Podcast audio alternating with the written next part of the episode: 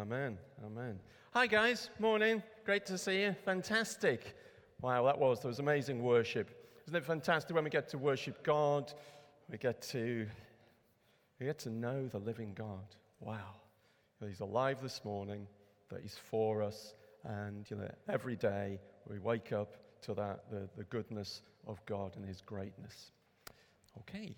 So, the mandate for today is that Kevin is going to cover strategies for prayer and intercession based on scripture. Sounds good. Uh, the aim will be to unite MCC and wider church in envisioning the same strategy for interceding for Middlesbrough and Teesside. Fantastic.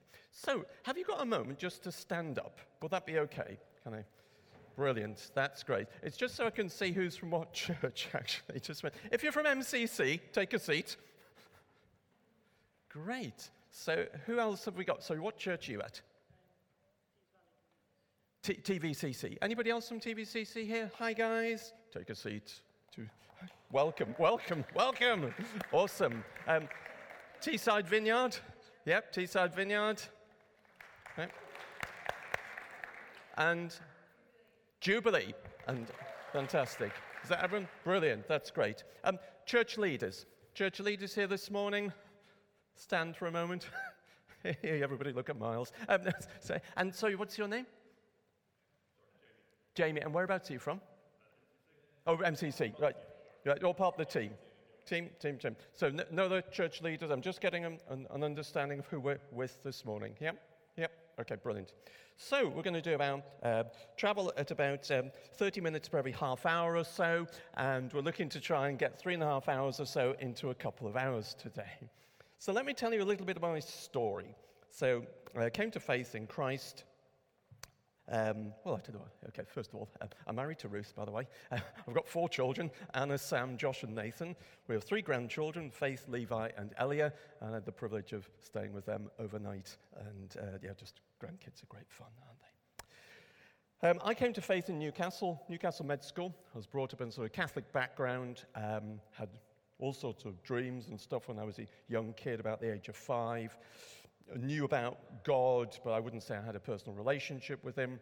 Went to Newcastle Med School, met Christians, and thought, ah, these are just the people I've been waiting to meet. Fantastic, here they are. And they talk about the Bible and introduced me to the Bible, and I sort of started to grow in faith, very intellectual faith. And then I went through depression at medical school, and somebody gave me a book called Chasing the Dragon by Jackie Pullinger. I suppose a few people might know that book. Changed my life. I started to read about miracles, people speaking in tongues. I need this. I need this. And so I, I went to a meeting, and some people prayed with me. My life changed overnight. All these scriptures I'd learned kind of dropped down, and it was like things became three dimensional in terms of hearing God and experiencing Him. And I felt a real call to pray, pray for the whole residence I was in. Malachi 3.10 says about you know, bringing one-tenth of the, uh, bring your tithe into the storehouse, and felt at that time to pray one-tenth of my time for this hall of residence and other people joining in prayer as well. And over the next six months, a quarter of the hall came to faith. Um, leaders of the National Front got saved. Leaders of the Anti-Nazi League got saved. We saw miracles. Um, I'd only been filled with the Holy Spirit a few months. Clearly, some people were manifesting demonic situations and things. Um, people had miracles who were unsaved and didn't come to faith. But that spurred me on that, okay, if you can pray for a whole residence, what happens when you pray for a town? What happens when you pray for a city? What happens when you pray for an area? What happens when you start to speak to the living God about actually moving in an area? Rather than just doing, how do you talk to Him first, hear His voice, and see that change regions? And so we moved to Carlisle. Um, I God called me to Carlisle, and to cut a longer story short, felt like God wanted to raise up prayer for the city. And that's what he just said pray for the city. And so I just thought, hey, this will be, this will be easy. There'll be about 10 churches out there, 9 or 10 churches, and everybody will want to pray together. Well, it wasn't quite like that. Actually, this is when I was 25 or something. So this naivety, actually, not everybody believed the same thing. I just didn't know that. Yeah, they had differences of opinions. And so, I, over about 18 months, I visited church leaders. And, all right, okay, they believed this and they believed that, and they wouldn't go into this building because of this and that. All right, it was quite complex. Um, but I felt, you know, that in the midst of that, God was talking about bring together particularly the charismatic and non charismatic churches. So, spent quite a bit of time with the leaders there and started prayer meetings with those two companies. They would not go into each other's buildings, leaders at the time. There things that happened. This is back in the 1990s, and so they wouldn't go into one another's buildings. We had prayer meetings to start with, for about 20, 30 churches would gather. Um, but I got leaders to lead the prayer meetings. No offense, but the leaders did a lot of talking. And so they would talk a lot. And the prayers got a bit disillusioned. So the prayers stopped turning up. And the leaders thought, I can talk longer. it's like, okay, we need to do something about this. So we eventually went for leaders' prayer breakfasts. And the two, what were quite opposing organizations, the sort of the, what were charismatic and non charismatic in, in, that time, um, came together. Finally, one day, because we couldn't have breakfast in the building, because that would be that would be, you know, bias. We couldn't, we can't meet in the building. And the new church leader turned up and he got, he went, why are we paying for breakfast when we can meet in one of our buildings? And there was this sort of descent on the room and everyone, oh yeah, we can do that. We can go into one another's buildings. We can have breakfast there. And, and so we started having leaders' breakfasts. We started raising up prayer. And, and so we would have quarterly prayer. We would have one week of 24 7 prayer, about a thousand hours of prayer for the city going up. We would have um, leaders of the you know, police would come along, chief constables, magistrates, and we would pray for them, head teachers, things like that. Um, perhaps one of our best evenings was uh, one of the drugs workers from the area came. And a lovely guy. So I have a medical background, and so I knew him. And so an unbeliever, and he pre- presents all these stats about the drug situation in Carlisle, the roots of where it's coming from. And each, each meeting we would say, oh, is it okay if I pray for you, or we pray for him? So we'd gather around and just praying for Mark. As we pray for him, about 15 miles down the road, a police car calls into a garage, just does a regular check on a car and nearly half a million pounds worth of drugs on the way to Carlisle is broken in that moment. Headlines in the news the next day about it. And, and we, as, as a church at that time, we were invited to do things, the Church of Carlisle, do things in the city centre, set of worship. We barbecued, we fed the 5,000 over four days, giving away free barbecues, and kept being invited to come back and do things. So, um, and I, am not, let's not say revival has taken place in Carlisle, by the way, yeah? But this is, this is what I, I believe God wants to bring, you know, people together across areas, the church, and, and mobilize the church in prayer to see God move in the nation. Um, so, the greatest legacy, really, of Pray for the City, which I, I handed over about 10 years ago to, to somebody else to, to lead in that sense, was the bringing together of different churches. So that's the sort of the, the background story in terms of some vision and things. Tell you what, why don't you just have a few minutes, chat around your tables? What would it be like for the church across Middlesbrough to gather together? You know, just have a few minutes, three or four minutes. What would it take? What would it look like to be able to gather for prayer? What would be the challenges? So here's the questions What would it look like? What would be the challenges? what would be the inspiration? Three questions. Yeah? What would it look like? What would the challenges be? What would be the inspiration? What would spur you on? Yeah? Just have a quick chatter on, on your tables.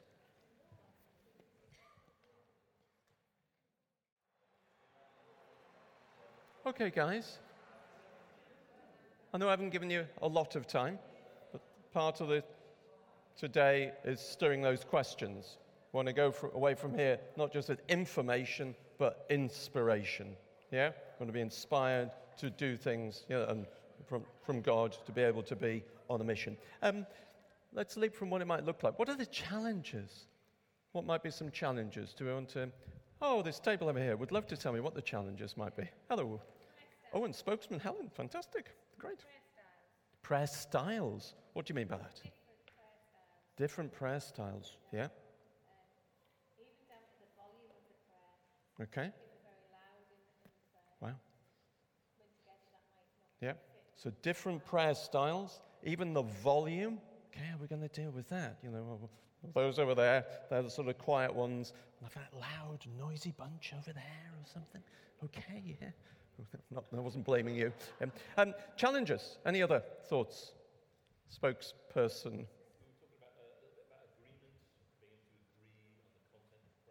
Yep. Yeah. Yep. Yeah. Yep. Yep. Uh, agree on what to pray for or agree on doctrine? Both. Goodness me, what are we going to pray about and what do we actually believe? So, those are big challenges. Um, your, your table, Joyce, Jamie?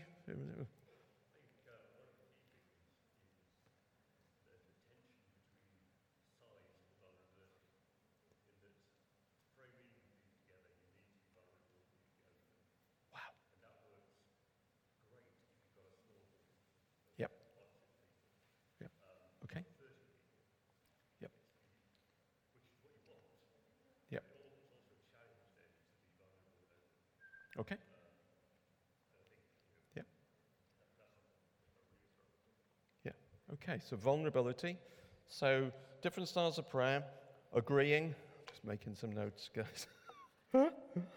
different styles, agreement, vulnerability. Any more to add from the marvelous back table there? Absolutely. Oh, oh, we have a voice. Go for it. Is it Tracy? Ah, I thought so. Hi, Tracy.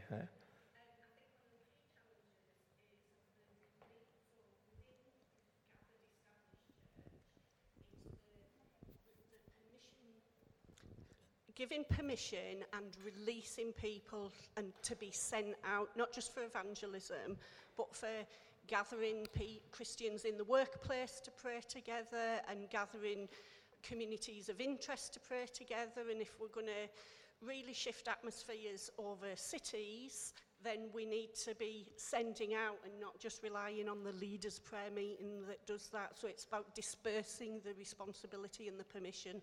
So, permission going across the church that each one of us is sent, we've been called to go, and getting that permission giving. here. so part of that starting in prayer, but going beyond that to mission. Permission for mission. Oh, that sounds good. Joyce, so, oh, hang on, I'll be back. Oh, oh. It's, it's on permission, really, because the yep. church leaders, if um, my sister's a church leader in Teesside, and yep. she said to me, Joyce, you should be part of the church leaders prayer meeting. So I went okay. to Steve Sutton and asked if I could join. He said, Are you a church leader? I said, No, I'm an intercessor. He said, Oh, well, I'm sorry, you can't join. Okay. So that bars me from that meeting. We'll talk well, about that. How do you get the intercessors in there? Right. Good. Really good. Yep. Fantastic. Permission. These are amazing questions. Yep. yep. Great. Great questions. Leaders and prayers. Yep.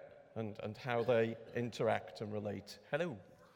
So um, we were just talking about, and it dovetails really with what Tracy's table has said, in that there are some really good things going yep. on where okay. the churches are meeting together, mm-hmm. but we're not necessarily communicating that to the full congregation.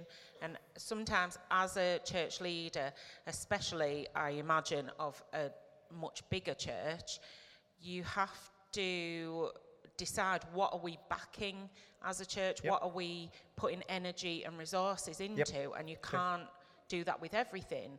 Yep. But sometimes are we not putting the emphasis on the churches together thing? So, for example, every quarter we do have a churches together Teesside meeting, um, but some people around the table had never even heard that that happened, okay. um, even though they obviously are interested in that type of thing because they're here today. So from a from a church leadership point of view, do we need to be putting more of an emphasis on the things that are already happening? Okay. So, one, what are the priorities that we choose to do? And two, how do we communicate that? Because it's about priority and then communicating that, so deciding what to do. Okay, got that? Yeah, great. Well, we've, we've covered a lot of the, we've thought a lot of the same things, but um, this idea is not just um, church leaders committing, but us as individuals making that priority for prayer, really, because Okay. we get so busy, don't we, with things. That's Yes, yep. So, priority of prayer, which is, is what we want to talk about. Do you want to add anything? Uh, what we discussed here was just same thing Miles discussed about choosing a prayer point to pray on. What exactly do we want to agree to pray on Yeah. as a church? Yeah, what's the information that we're going to pray about? Brilliant. Fantastic questions, great challenges, and these are all the challenges that come together when you're starting to um, work across a, a, a city or a town, and, you know, but it's part of the gospel being worked out relationships, agreement, you know, communication, vulnerability, different styles, all part of that. Um, in Carlisle, one of the, the biggest challenges for vulnerability was bringing leaders together. When the leaders became vulnerable, had breakfast, fed them breakfast, kept buying them breakfast until some more breakfast. they do well on food, don't they, Miles? just, just feed them breakfast. And then they realized they haven't got all, all got seven horns. We got to the stage where, so we started prayer meetings where I said, guys, um, charismatic guys, we're not going to speak in tongues in the meetings. Okay? We're going to compromise on that so that the non charismatic guys from total brethren will come into the meetings. And so there was an agreement on what to compromise on at that early stage there. And then we ended up with leaders' prayer meetings where the guys speaking in tongues were quietly able to do that. Brethren guys over here don't believe it exists, but because they're our friends, it's fine. Folks who don't believe in women's leadership are coming into the room and praying with women's leaders, although they don't believe in it. There's just this phenomenal setting there of incredibly conservative churches as well as highly charismatic ones. And, and uh, perhaps one of the greatest beauties out of that was the Brethren Church coming and saying, Come and talk to us about prophecy. Come and talk to us about the Holy Spirit. We need you to talk to us about this. So, in the midst of that, I sent them some words, and they wrote back and they said, We believe in prophecy, or we've, we've heard about prophecy, but we've never seen it like this. Can we post it up in the church? Can we put your name on it? Can we talk about it? Can you come and talk to us as elders about the Holy Spirit and prophecy? And they were brethren guys. But one of the things that's really crucial here is language. The language across the church is really any, any people group that you're dealing with has a particular language and culture. And the language, when we get to the roots, is not that different. Once we'd taken tongues out, put that to one side, all these groups wanted to hear God. Whether it was a charismatic, you know, we've got the prophetic going on, we've got prophecies and intercession, or whether it was a conservative, we saw a rainbow in the sky today and it reminded us of the promises of God. You know, we're, we're hearing God. Yeah? On the one hand, folks praying for healing and people with gifts of healing. The others would be, we're praying for healing, but the, the, the, syntax, the context, but we're asking God to do it. There was a difference of, you know, one looking more to God to do it, and more on the charismatic that actually that gift might reside powerfully in people. But the language was there for hearing God, for the miraculous. And if we could, we took out that one area, the language, if we can get down to some of those language issues and get into relationships beyond just what, what I noticed with some of the, particularly the church leaders' meetings, were that they, they sent rep- representatives along. They didn't actually turn up face to face. They didn't have time, so they sent representatives along. That's what's happening. Some of them. So when they started Pray for City, no, you can't send a rep. You must turn up yourself, looking for senior leaders. There was one church offered me any one of their 12 secondary elders, one of their seven deacons, one of their. Pre- no! And after seven years, they sent a senior leader along.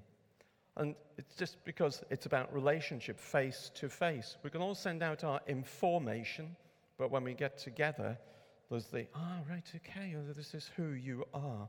But that's a, a challenge. So, relationships.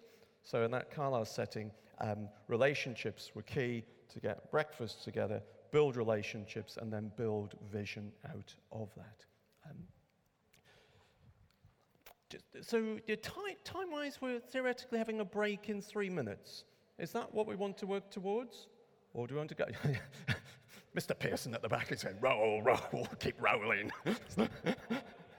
Hello. Yes, I did. Oh, yes, that, you're very good. Yeah. Yeah.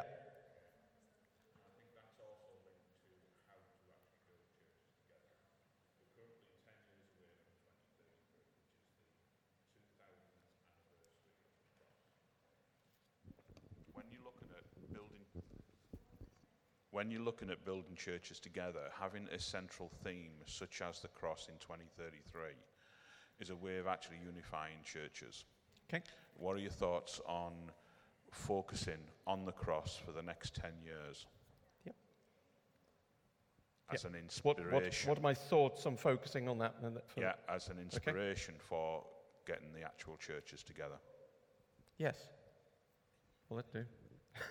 I, I, think it's great. What, what we'll do, we're going to move on to the foundations for vision, because that's, that's, that's the fundamental thing. Okay? So foundations. So Ephesians 2.20. Yep, so you know, perhaps you know the scripture. Um, Consequently, you're no longer foreigners and strangers, but fellow citizens with God's people and also members of his household, built on the foundation of the apostles and prophets, with Christ Jesus himself as the cornerstone. Oh, just to let you know, guys, so I didn't bring along notes because it depended who was here today what we might say and do. But I will provide notes if you want afterwards, and obviously you can listen to it again. But I didn't want to give you something that we didn't actually end up doing if we went off track and things. But I will alter these so that you can, I can make them available as well. But, but scribble notes if you need to. Okay. So, so God has a desire for an area. God has a specific word to an area. In the scriptures, God does never write, He never writes to St. Trinian's, Middlesbrough, or Whirlwind Church, Teesside. He writes to an area. Galatians, Ephesus, the churches of the, uh, the Colossians. Yeah? So he writes to an area. So the scriptural principle is that God's word comes into an area. Ah, so if God's word comes into an area, how do we operate as the church trying to step into that. Now Ephesians 2:20 talks about the prophets and the apostles. So the dynamics of foundation are prophetic and apostolic. Okay? There's another scripture which uh, is Ephesians 4:11 that talks about certain ministries, the apostles, the prophets, the evangelists, the pastors and teachers. So by definition the church is apostolic, is prophetic, is evangelistic, is pastoral, is teaching, is all of those things. But the foundations come out of the prophetic and apostolic, and we build, they're all important, but we build on a foundation. So when it came to pray for the city, I thought, oh, okay, there's, there's four values here. The prophets and the apostles brought vision. So the key element is to have a vision. So we talk about vision, just the, the, the gent beside Miles there. Yeah? The, the key element of bringing vision together. Apostles and prophets had vision in common in the sense of, you know, so today that might be your, your leaders, your senior leaders. I, I believe there are people who are apostolic, have a stronger leadership, pioneering leadership, but in every church situation, the leaders are the people who bring it down to ground, and the, your prayers, your intercessors, your prophetic folks are bringing and hearing direction. It's not completely two groups like that, but we need that down. What did God say so that we can do it? And then we can build onto that pastoral stuff, teaching, evangelism. Yeah? So, in terms of vision, the apostles and prophets had in common, they had a vision, they had wisdom and revelation. And we need to be able to bring together wisdom and revelation. So, just to go back to the question there about the prayers and leaders, this is a key relationship. And it's a relationship the enemy wants to destroy, distract, interrupt again and again and again. Yeah? So we need ways of actually integrating our prayers, our intercessors, the prophetic sense, so that we can hear what God wants to do, so that we can do it. Yeah? If we're hearing stuff we're not doing, we're living a dream. And if we're doing stuff we're not hearing, we're running a business. So we want to be hearing stuff and doing it. And the more those two cross over, ah, we've got the purposes of God. Yeah? So that's true in our individual lives, but it's true for a local church, and it's true for an area as well. So we want vision. So what's the vision going to be? What's the vision going to be for an area? And we'll touch on that just a little bit more. Secondly, so the, four principles came up with Pray for City. One, vision. How do we envision people? How do we create a vision? Where's that vision going to come from with the leaders and prayers? Two, okay, so the apostles of the day were like the leaders. Okay, so they're really important people. They are, they are influencers. They're the influencers for the church in the city. So, how, how do we integrate vision implemented by those leaders? How do we grasp and grapple with those leaders? They're really important. And if the prophets of the day were people bringing prayer and intercession, how do we release the prayers? Because that must be foundational, releasing the prayers to change an area or change a city or change a town. And the other thing they had in common was unity. So the vision for when we did this in Carlisle was a vision for a city implemented by leaders, undergirded by prayer on the basis of unity. Yeah? So those four principles. A vision for the area, implemented by the leaders and influencers, the doers, undergirded by massive prayer on the basis of unity. So we need to find a vision. So, what's the vision for Middlesbrough? What's the vision for Middlesbrough that's going to be implemented by leaders and influencers, undergirded by prayer on the basis of unity? So, we need a corporate vision. You know, this is perhaps the obvious stuff. Yeah, without a vision, the people perish. Proverbs 29 18. Yeah. But there can be barriers. If there's no vision, where, where are the visionaries? Yeah? So let's, let's mobilize the vision. Let's find the visionary, visionaries. Yeah? Are they in leadership gatherings? Are they prophetic folks in Carlisle? So I would gather all the leaders that wanted, wanted to do this, okay? You need people who want to do it, okay? You don't need everybody. Perhaps I mentioned that later. You need the remnant. God uses a remnant you know, that's what they did when they built the, the second temple, used a remnant. So we're looking for the core of people who want to do this, the remnant, if that makes sense. Yeah?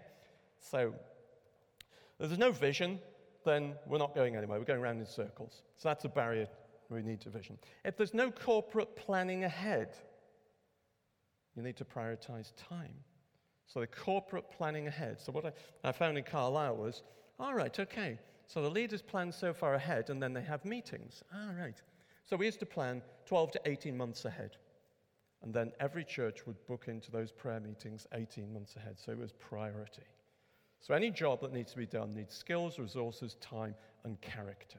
You need the skills to be able to do it, you need the resources to be able to do it, you need the time to be able to do it, and then the right heart and character. Yeah? But because there were so many programs going on, Okay, I think we mentioned about you know, communications and programs. Getting leaders together was, was key and saying, like, get our diaries out. Who's committed to this, right? This is what we're going to do in January. This is what we're going to do in May. This is what we're going to do after the summer. This is what we're going to do for Christmas. And that became a priority for all the church, about 20, about half the churches in, in the city. That would be what we were going to do. And they planned their diaries around that and moved other things as much as possible. So it needs a priority of time. We can we can learn skills, we can gather resources, but you need to prioritize the time to do it. If this is important, gathering a vision for an area, if it's important to pray, then let's make that a priority. So it will set aside time to do that. So if there's no vision, it's a problem. If there's no corporate planning, there's a problem. Um, so here's, here's one. Time, town-wide events planned by one church don't create ownership. Okay? So eventually, so moving into this, we need to have town-wide events planned by various people. So there's ownership from lots of people. Does that make sense? Yeah?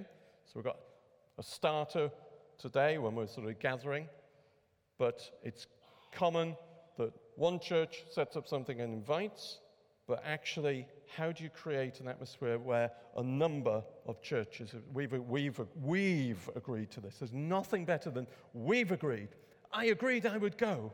I, I was part of it and creating ownership. So we need to create ownership if we're going to get uh, massive prayer going and vision for an area. Yeah. So yeah, events planned plan just by one church won't, won't get ownership in that sense. The other thing which Miles mentioned, disagreements. So yeah, disagreements. You know, sitting down with leaders, this is back in the 1990s, and they were very gracious to open up all sorts of issues. He said this, they did that, we don't believe this, um, we won't go into their buildings because of this and that. Um, but then the opportunity to bring together certain church leaders, sit down with them and say, This happened. Or you are still living through the pain of what happened to your church 20 years ago, and you're the leader carrying that pain. So we had churches that had planted out of churches under pain and had planted, there was a whole sort of generation, if you like, family tree of how churches had developed, and they were still living out of the pain of 20 years earlier. And so being able to bring together you know, a couple of the leaders who saw spiritual gifts very differently, apologize, repent, and be able to build. And that, that was massive, yeah? And there were a couple of big situations to be able to come alongside leaders. So disagreements, being honest and vulnerable about that. I'm laying the ground here because we need, I knew we need to get into the prayer and intercession. Yeah, but we need a corporate vision. Remember that, you, you as I mentioned before, you don't need everybody, but you do need the remnant. Nehemiah went out during the night with a few of his friends. He looked at the ruins to examine the ruins, to see what was going on, to make the decisions that were required to rebuild the area. So, who are the remnants that we're going to pull together? So, we need a vision. We need to gather the leaders and influencers. We need to have massive prayer. And we need to do it on the basis of unity. So, I know there's not many leaders here, so just to my, my belief is leaders and influencers need to gather together who, what, when, where, building face to face relationships so that decisions can be made. That's not a big conversation for here in one sense, but it's, it's crucial. And let's touch base just on that unity thing, and then we'll turn everything else over to prayer and intercession. So, unity is a platform, it's not a final goal. Sometimes people are pursuing unity for the goal of unity. That in itself has the possibility of causing compromise. So, unity for unity's sake is not a goal. So, we have unity in the Spirit, Ephesians 4 3. We can talk about Psalm 133, you know, the blessing of God, but Him bestowing His blessing in the place of unity. But it's a platform when there's oneness, this means we can go somewhere. If you're in a car journey, you're all in agreement. This is where we're going. There's oneness. It's not, well, we've all got in the car. It's great. We're all in the car. We like the car. It's a lovely car. Look at the color of the car. It's even got a gear stick. Oh, it's fantastic. Yeah. Actually, no, we're going somewhere. On a journey. So sometimes there's a pursuit in an area for unity as the goal actually, unity has to be a platform for going somewhere. So you have to establish what the basis of your unity is. And this, yeah. The church is inclusive and exclusive. So it's inclusive, it invites everybody, but it's also exclusive. So establishing what the basis of unity is. So the Church of Carlisle, are 49 churches to liaise with. That's, and, okay.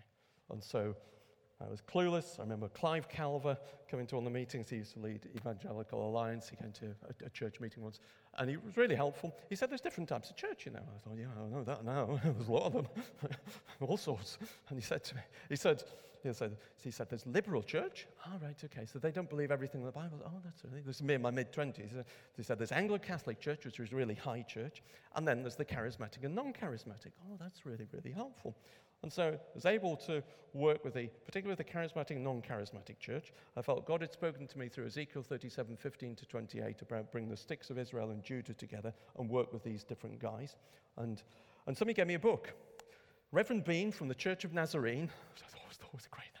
Yeah, he gave me a book uh, by David Pawson called The Fourth Wave. And so this is about three years into doing this. I was reading through about the, the, this David Pawson talking about the coming together of the charismatic and non charismatic movements. So, wow, this is amazing. And on the final page was this prophecy from Ezekiel 37 15 to 28. So, wow, about bringing the sticks of Israel together and the stick of, of Judah. And so that's what we, we saw happen in, in Carlisle. Um, as I say, and we were able to build beyond that. Now, I haven't talked a lot about prayer yet. What we're just doing is just laying some foundation of some of the challenges and difficulties. We're going to, we're to basically take a coffee break. So, the, the summary of this is um, God is a word for the area. So, how do we establish that? God is a, a vision. So, we want a, a vision for the area. What's the vision going to be for Middlesbrough? Yeah. How are we going to mobilize a group of leaders and influencers who are the doers? How are we going to get them? Uh, how are we going to get massive prayer released that's in relationship with those leaders, and how we're going to do it on a unity basis? Okay? So, why don't we have coffee? Yeah, you can talk about that amongst yourselves, you can come and chatter, and let's get back together in 15 minutes. Christopher, Chris, even. that's good. Okay, cool. Should we just spend a few minutes in prayer? Gather around your tables, just start praying into this stuff. Be good to pray on a day about intercession and warfare. yeah? So, so fo- focus on to gather on the tables, just turn, turn to one another. And I'm not going to tell you what to pray. We've talked an awful lot already. Let's just allow the Holy Spirit to, to lead us on some of those aspects of, of praying. Yeah, he says, nearly telling you what to pray. Okay. okay. Just let's, let's just go. Pray. Five minutes. Let's just pray into this. Okay? Okay, folks. It's just good to commit that to, to God in that sense. Okay, so these, these principles apply to any individual church. What's the vision? You know, implemented by the leaders, undergirded by prayer on the basis of the unity. So it applies to any individual church. In fact, God speaks into business as an organization. What's the business of the organization? How is it implemented by their leaders? What are the inspirers? They may not have prayer. And what's the basis of unity? God spoke about in the scriptures how to release organizations, how to evangelize and reach more people, how to instruct and teach, how to care for the people in your organization. It's all there in, in scripture in that sense. Yeah? So, just some thoughts. I was just, yeah, I was thinking about um, just as we were talking there. I remember Luis Palau was invited to Carlisle. Like, wow. So the leaders were up for this. And I'd never, I didn't hear much about it. And about three weeks before, so, so where are the prayer meetings? Oh, we haven't got any. No prayer meetings. You're going to invite one of the biggest voices on the planet. No prayer. No, we didn't think of it. Wow. So, so I, I, I set up a prayer meeting about two weeks ago. About 20 people turned up. No, no leaders. So, okay, you know, I just, so I, I that sounds critical. Um, just trying to be constructively critical here. Lest we pray, you know, talk to God about man before we talk to man about God. That's what we've got to do first. We've got to talk to God about man before we talk about man about God. And I suppose just I felt like God saying, You're going to see the fruit of the prayers. And then there wasn't much fruit came out of that. But that's why it's really important to root in prayer. And it's really important to understand that and I say this leaders and prayers are wired differently.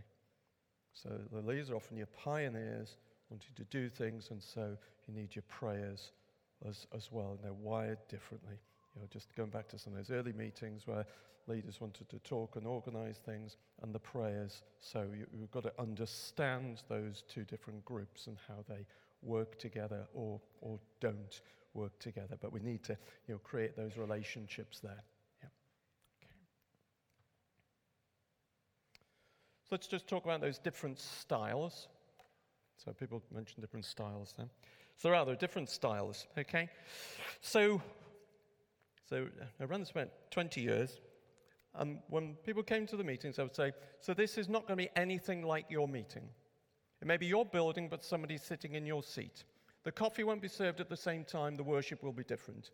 You might not know the songs, but we hope that you do. The person beside you is not the person who usually sits beside you, and trying to help people embrace everybody has to give in this moment because it affects uh, that. Even just sitting in a prayer meeting, it's not my building, it's not being done the way we want, this isn't usual. We usually have longer worship, we usually have louder worship.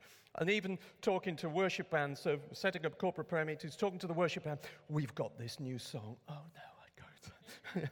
it's really good, it just came out last week. And I'm thinking, nobody knows it, please don't. So trying to you know, work with the worship bands. I know this sounds, you know, like it might be going back a bit. Can we have some songs everybody will know?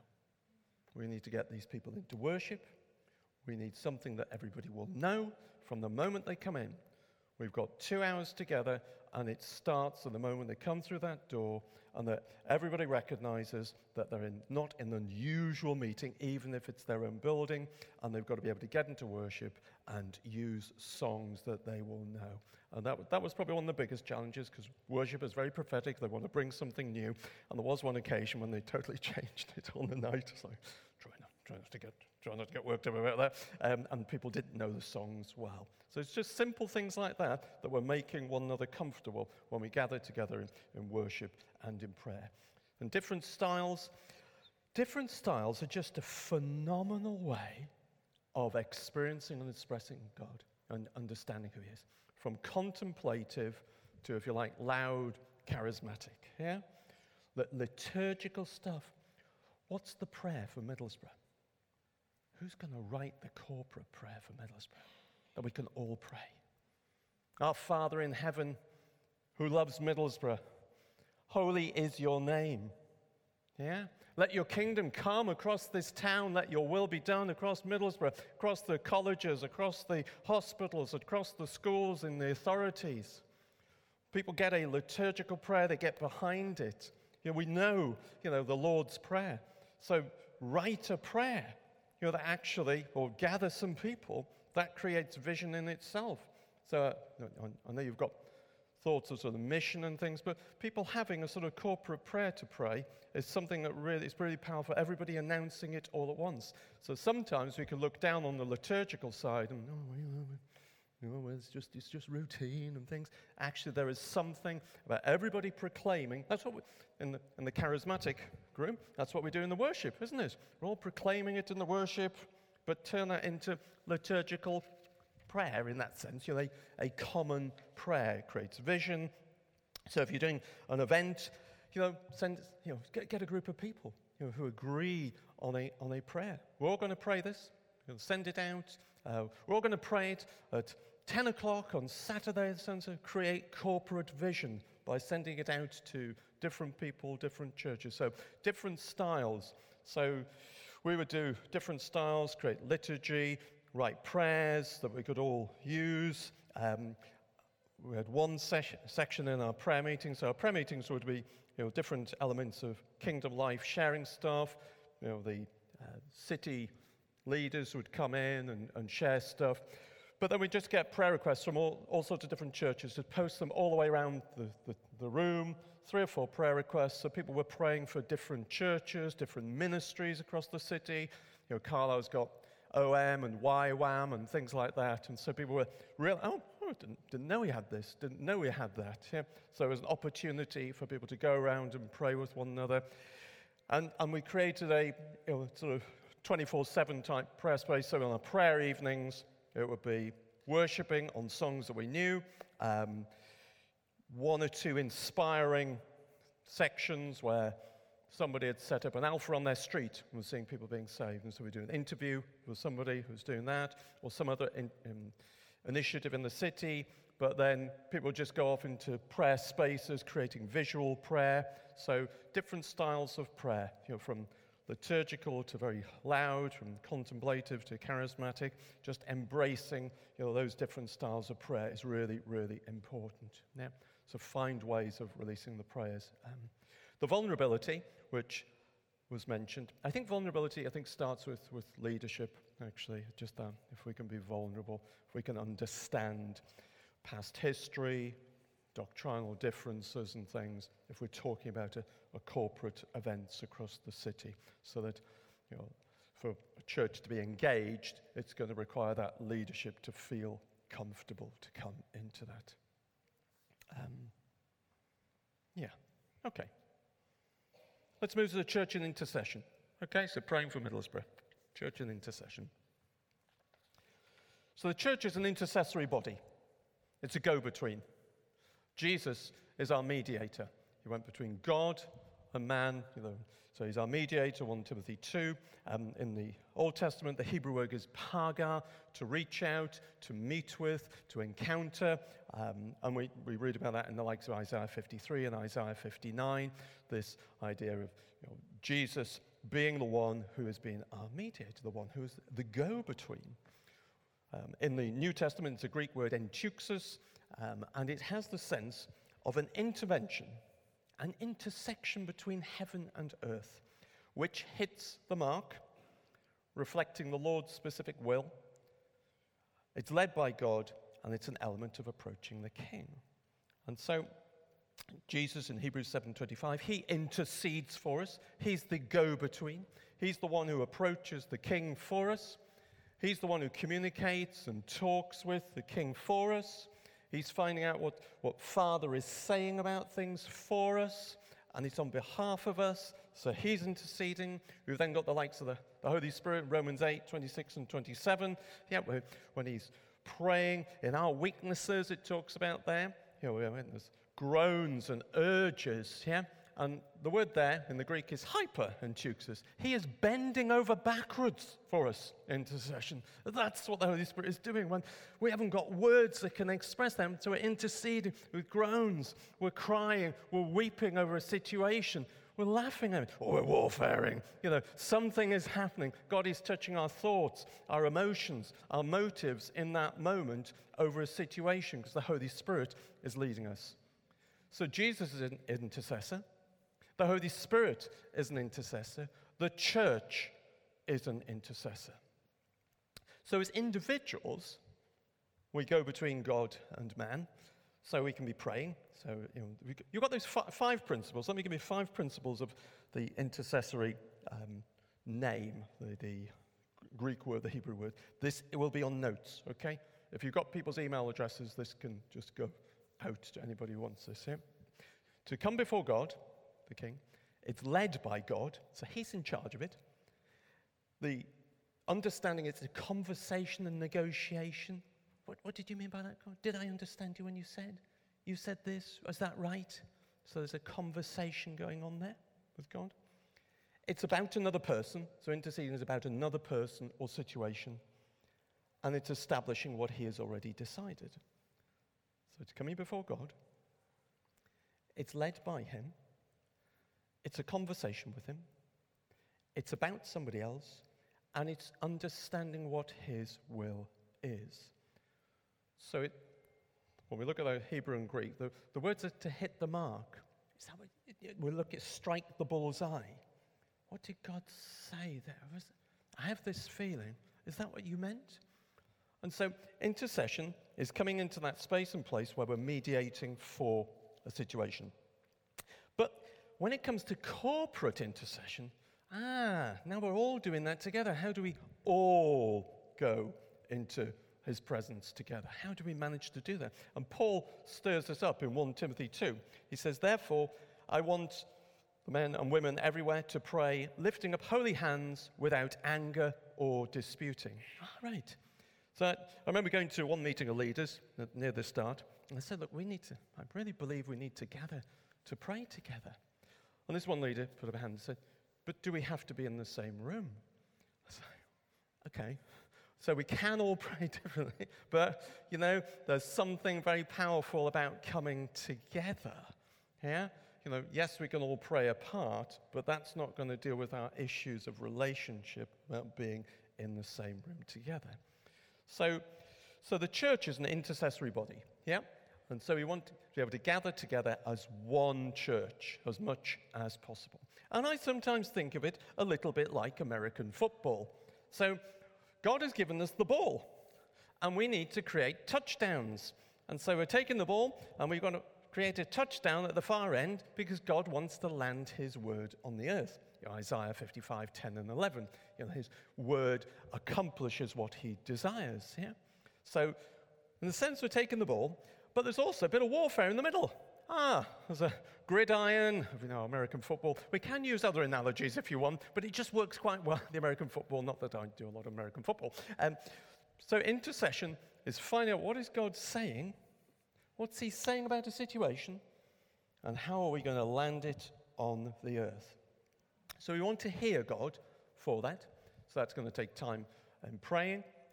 I'm not planning to open up a lot about hearing God's voice, particularly in this situation, but we, we can talk about that if, if there's time. Um, so, so that would be the analogy of the intercessory body. But intercession and warfare are integrally linked. So, as I say, a bit like American football, there's that warfare. So, when we are intercessors, each believer, using Old Testament understanding, is priest, king, and prophet. So, we have the right to go into God's presence as his priests. We learn a lot in the Old Testament about going into worship into God's presence were his priests. Oh, Jesus is my most high priest. So I am one of his priests. Exodus 19, 6, Revelation 1, 6. I have the right to talk to him, the right to worship. But Jesus is King of kings and Lord of lords. And I'm one of his kings. Ah, and the kings in the Old Testament teach us how to move in God's authority and how not to move in God's authority. Yeah? So, so learn to worship we're going to grow in his authority. And the prophets teach us about landing God's power. So in the Old Testament, we hear more about the priests going into God's presence. We learn about God's presence. The kings teach us about authority. And the prophets teach us and give us examples of landing God's word for people.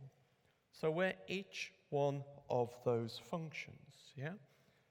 So power comes from authority. Authority comes from worship. So power comes from authority, authority comes from worship. It's an earthly principle with heavenly principle.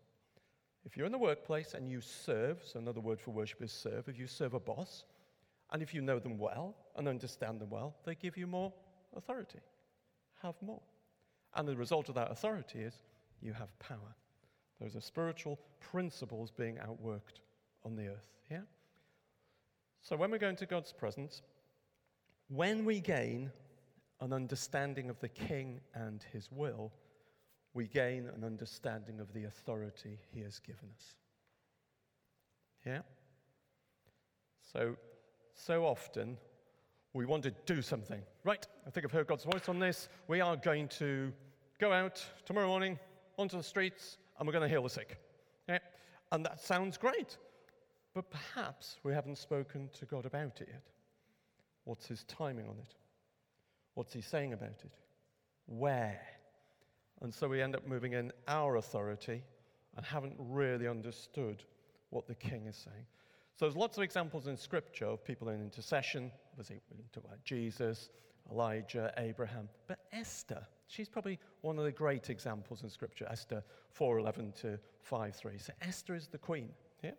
And she, her, her people, the people, uh, the Hebrew people, are being threatened with, with death and annihilation. And Mordecai has encouraged Esther that perhaps you've come to royal position for such a time as this. And so she's, she's under the possibility of going into the presence of the king, but if she's not welcome, she's just going to be killed. She's going to die. So she gets the people to petition, to fast. Yeah, so they're fasting, so there's this intercession going on. And she goes into the presence of the king. We can read about in Esther 4, say 3 to 5. She goes into the presence of the king. The king nods his scepter towards her. She's welcome in. And then begins a conversation. Remember the negotiation, the conversation? Until he finally says, What is your request? And so we learn a lot from Esther there how to approach the king, to worship, to serve, to wait, to hear, to have folks interceding, and then she gains authority. She then has the authority. This thing, she's heard the will of the king now. No, that's not going to happen. Your people are not going to be destroyed. But she has, there's this corporate praying going on. She understands who she is. She understood how to go into God's presence. And we can use other examples as well.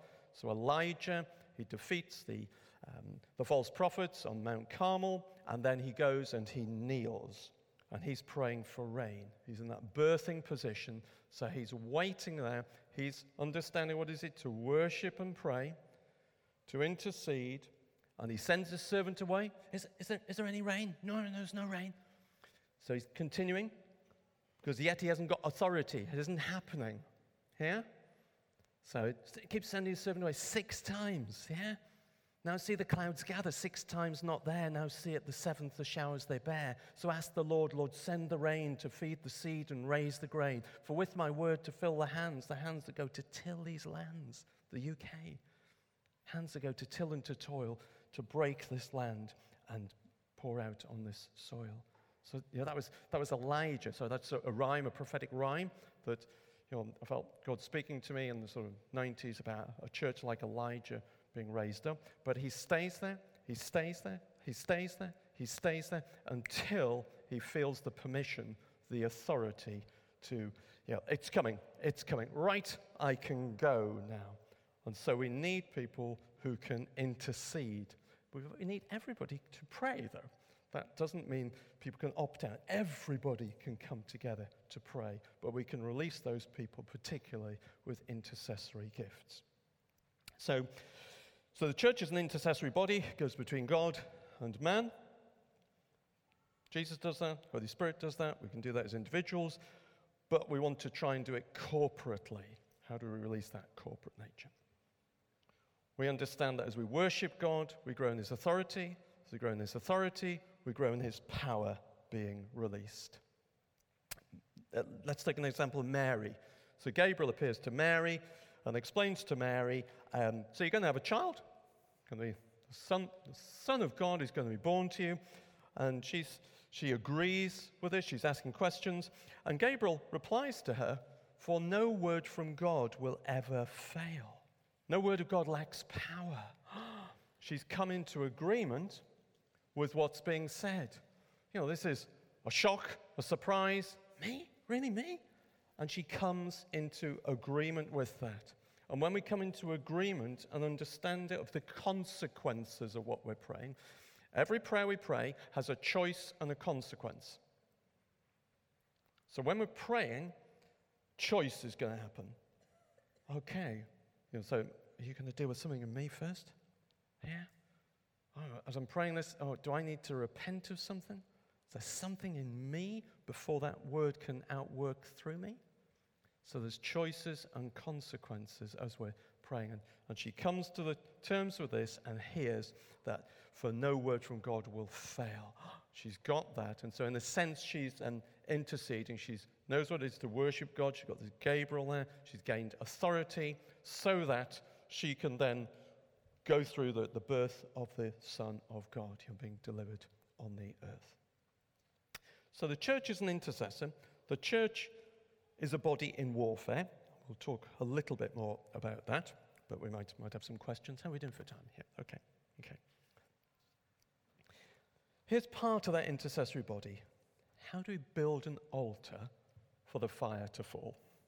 Okay, so the altar in 1 Kings 18 has three dimensions it has a length, it has a breadth, and it has a depth. Gosh, okay, how do we rebuild an altar? So we can all have the length, if that makes sense. So we communicate with God, we want to walk with God, we want to see words landed on the earth. But now, this is across the body. So, how do we create the breadth? What's the breadth? How can we broaden you know, the, the church involved? Doesn't matter if it's small church or big church. Yeah? Doesn't matter. Size does not matter. It's the, you know, the gathering of God's people. When, when we used to gather, I wasn't interested whether one church brought 50 people. I was interested in how many churches were gathered. Yep, and how many leaders were gathered. I'd rather have a prayer meeting of 25 folks and there were 11 churches than 100 when 90 from one. That makes sense, yeah? Because that represented, you know, different avenues and gateways of the, the, the body of Christ across the city, across the area. And part of the dealing with relationships was actually also trying to somehow challenge a church with several hundred people and saying, just because you've got more numbers does not mean you're more significant in this area. This church of 10, they're just as significant, and this leader's going to lead the next meeting. So I don't, I actually don't care how big your church is, okay? I care that these different churches are involved in this small church and they're coming on board and, and he's going to lead. And so it's dealing with pride, some of that as well, uh, just because it's uh, the body of Christ sort of moving in that sense. So, uh, church and intercession, church and warfare, the intercessory body. Okay, so how do we create this breadth of church? How do we create that word and spirit? We've talked a little bit about that. So I believe in Smith Wigglesworth, 1947 stuff in the corner there before we prayed. yeah? Um, that the Word and the Spirit will come together before a move of God. The two prophecies he gave in 1947 yeah, about the Word and the Spirit coming together. And I'm fascinated in these days where we're seeing such compromise in church life, where these two communities with you know, some different aspects over the years are the, the church groups that are standing by Scripture and you know, um, prepared to stand on, on the Word of God when there's such compromise going across the church.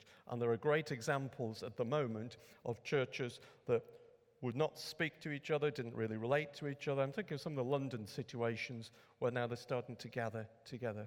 Very different opinions, but actually, because of the commonality of that belief in Jesus Christ, the scriptures, there's conversations going on and more openness in that sense. Yeah? So we need that word in the spirit, the breadth of the church. The other thing, which I, I think is the, the depth, is how do we bring together the depth of ministries? Not just the prayers, not just the leaders, but so what I would often look for. So back to that, those aspects of God's church being apostolic, prophetic, evangelistic, pastoral, and teaching. Okay, so breakfasts, okay, how do we get some pastors and teachers? The majority of people would fall into that category. We have one guy who's so evangelistic from an Anglican church, very, very conservative. But we ever need a, we need somebody who's going to say something now. What do you think? And he would, you know, on a mission, reaching the lost, and we're like, oh. and so he was brilliant to bring an evangelistic edge into that setting.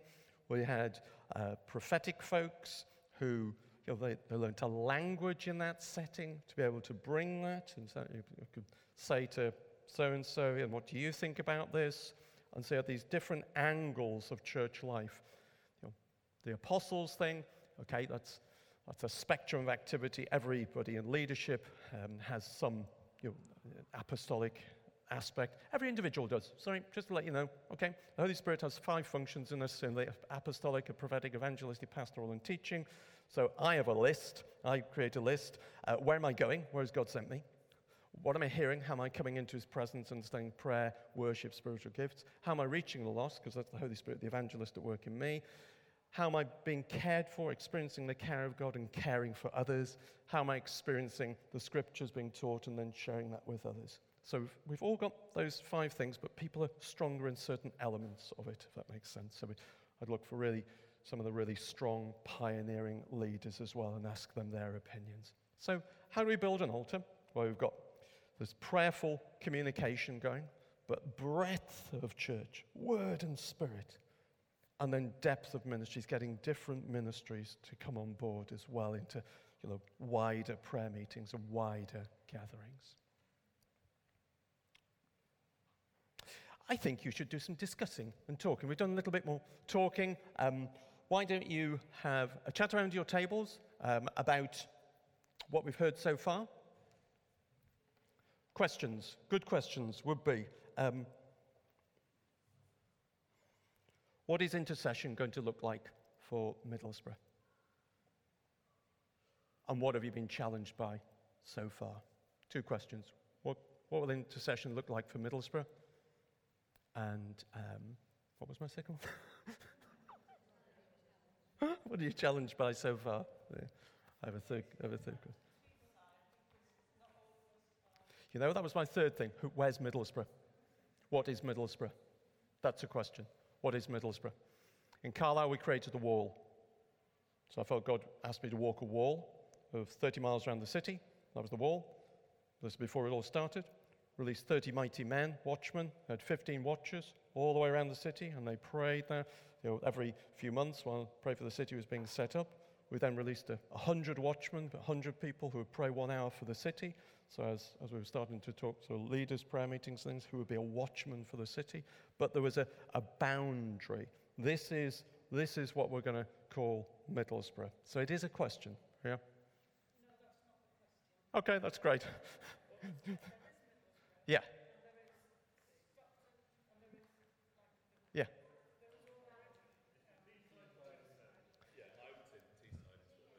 Teesside. That's great. Excellent. Everything so far that said Middlesbrough, erase. That's okay. Right.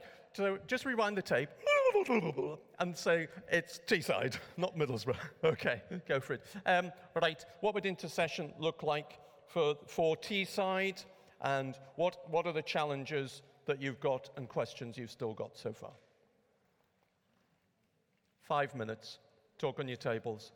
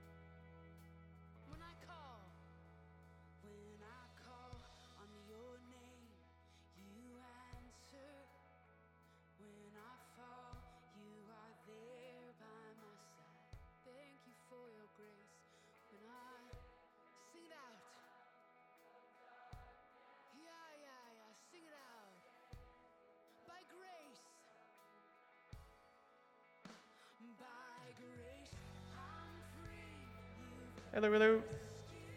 Any thoughts on the, the intercession thing, or am I revisiting the same ground? What could intercession look like? What could we be doing? Prayer walks, okay, cool. Anybody else? So I've got the back. Who's speaking? Who's? Oh, we, we, we've gone all over the Dear. Britain's got talent. Sorry, I, I, I was just sharing with some of these That's ladies just how just reality check around Yeah. um, our expectations and time frames. Okay. And our leaders have been gathering really, really well for the l- over 10 years um, and really focusing on relationship. And so I think we're much further ahead than some other areas, but there's still a maturing and some intentionality Yep. around some of the broader stuff. There So has to be intentionality. Yeah, That's yeah. right. Yes. Yeah, that's great, Tracy. Thank you so much indeed. Any other things around the intercession? So we can do prayer walks. Yeah, I suppose we talked about um, Or challenges, whichever one. Yeah. the the fact that leaders meet um, for their prayer meeting and the story that Joyce shared about wanting to go along to that, and and I suppose and I can see why that wasn't allowed because the vision of that Yeah. particular group Yep, is understand that. particular to that.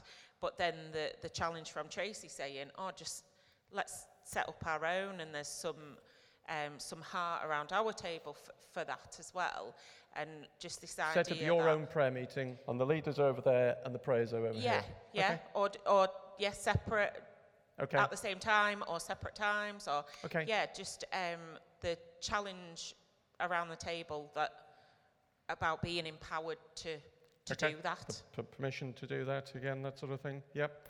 Okay. you want to be saved again, Tracy? I see that hand. Just no, just very, very quickly, because I, th- I think it's not always about bringing everybody together, No. but understanding where huddles are happening okay. and having connectors so Yep. that Okay. I'll just make we, some jo- notes. we join Yep. that up. Cool. Um, he says glasses. Anyone else? Thank you.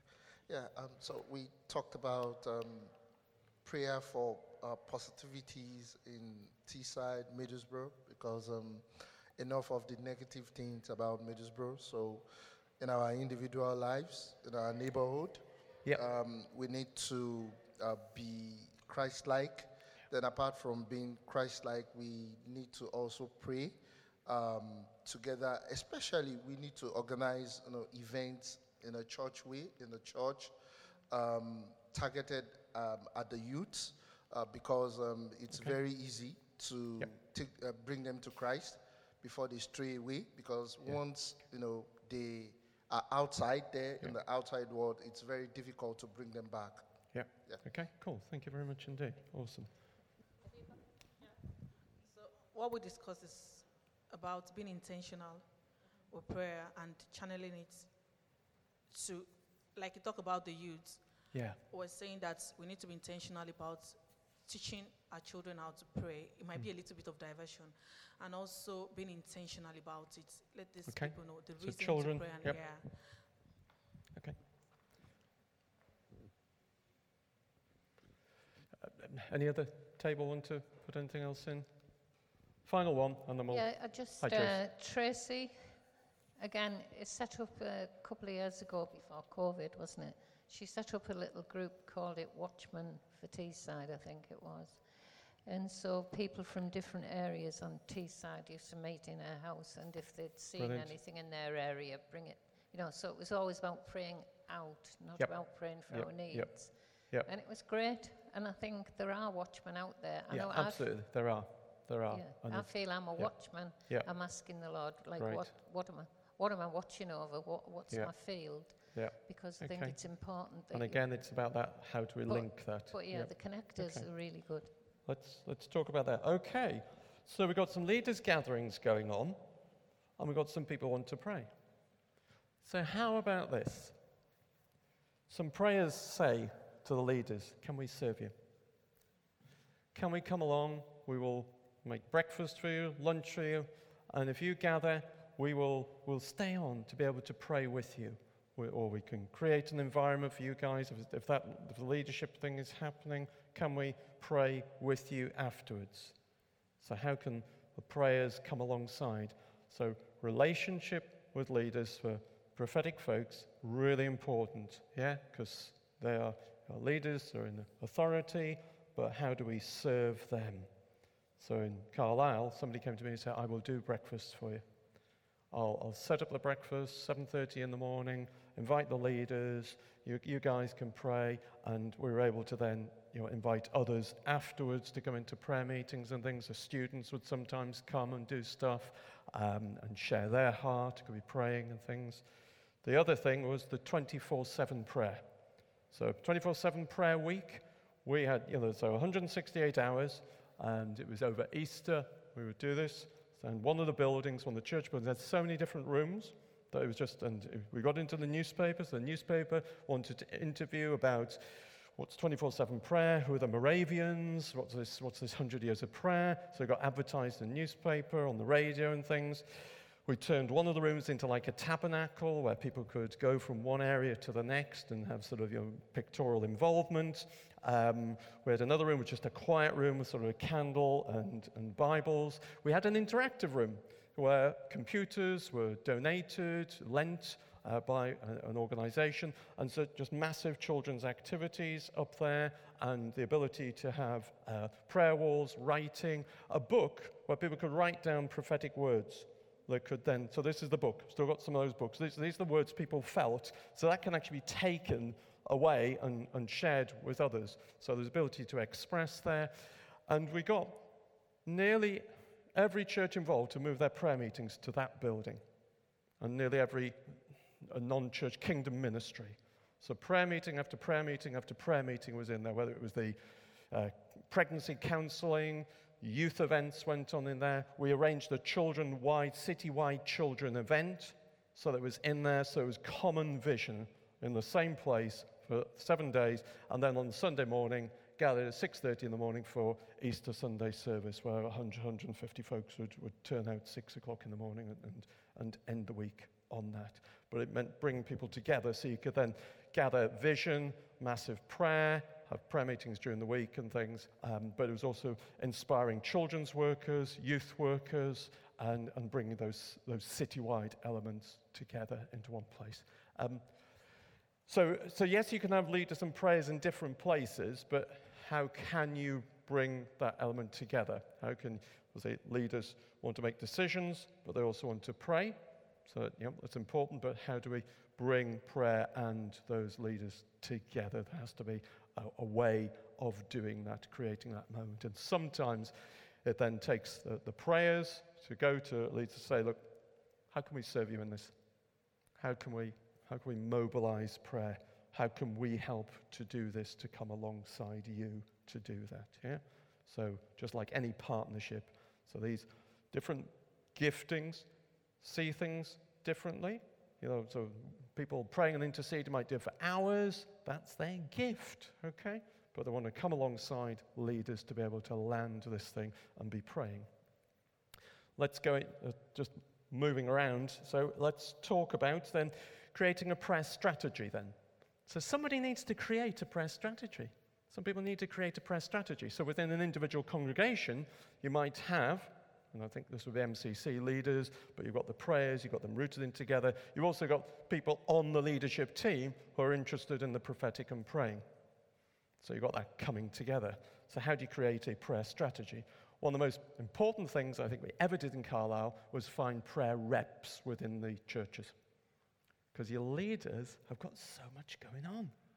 So, yes, they commit their diaries and things, but they, they've got, a, they're, you know, they're dealing with pastoral stuff, sermons, you know, marriages, you know, um, you know, issues across movements and things. So prayer reps would represent prayer within that place. And so I could gather with the prayer reps and talk about how we might mobilize prayer. And that would serve then the churches as well. They would recommend somebody, one or two people, to be the prayer reps, and they would come together so we could talk about different styles, we could talk about how to mobilize prayer, but they could also, they would help um, encourage the, the, the meetings, quarterly meetings, or three times a year prayer meetings that we were doing. So they could do that within the churches and serve the church leadership. And I, I always thought that was one of the best things we ever, we ever did in that sense.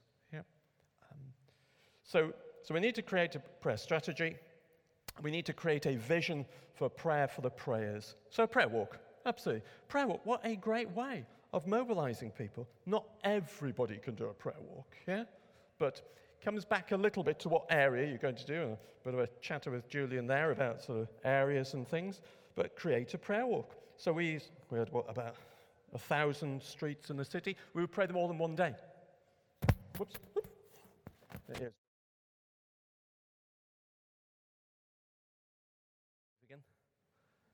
Hello, hello, hello. Yes. pray the, int- you know, create a vision. We're going to pray every single street of the area. I mean, depends how big your area is, yeah? But you know, we would, we would do that in a day or every three months. That was another strategy. Every three months on different churches. So we would gather together and we would put a massive map of Carlisle. Use visual visuals. So in a prayer meeting, you can communicate, you know, you know, very, very quickly about vision for, oh, here's the area. This is what we're praying, yeah? And, and different churches would be on different areas, doubling up, trebling up, those sort of things. There are challenges within that. There are. And uh, so there was one church leader came to me and said, Of course, nobody on my parish, will they? Okay. So, you know, so that's dealing with some issues around unity and who lives where and things like that.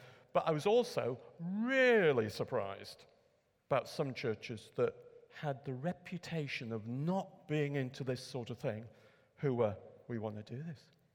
We, oh, oh, right. So we, remember, we have our pre, you know, preset ideas, but, you know, getting a, a prayer walk going, putting that visually, you know, organizing streets, you know, to be prayed for, and, and mobilizing people in prayer on a day over three months, those sort of things. I haven't mentioned it yet because we're sort of going around in circles, but um, you have to end with mission. I think you have to end with mission. You have to have an, an outcome to do.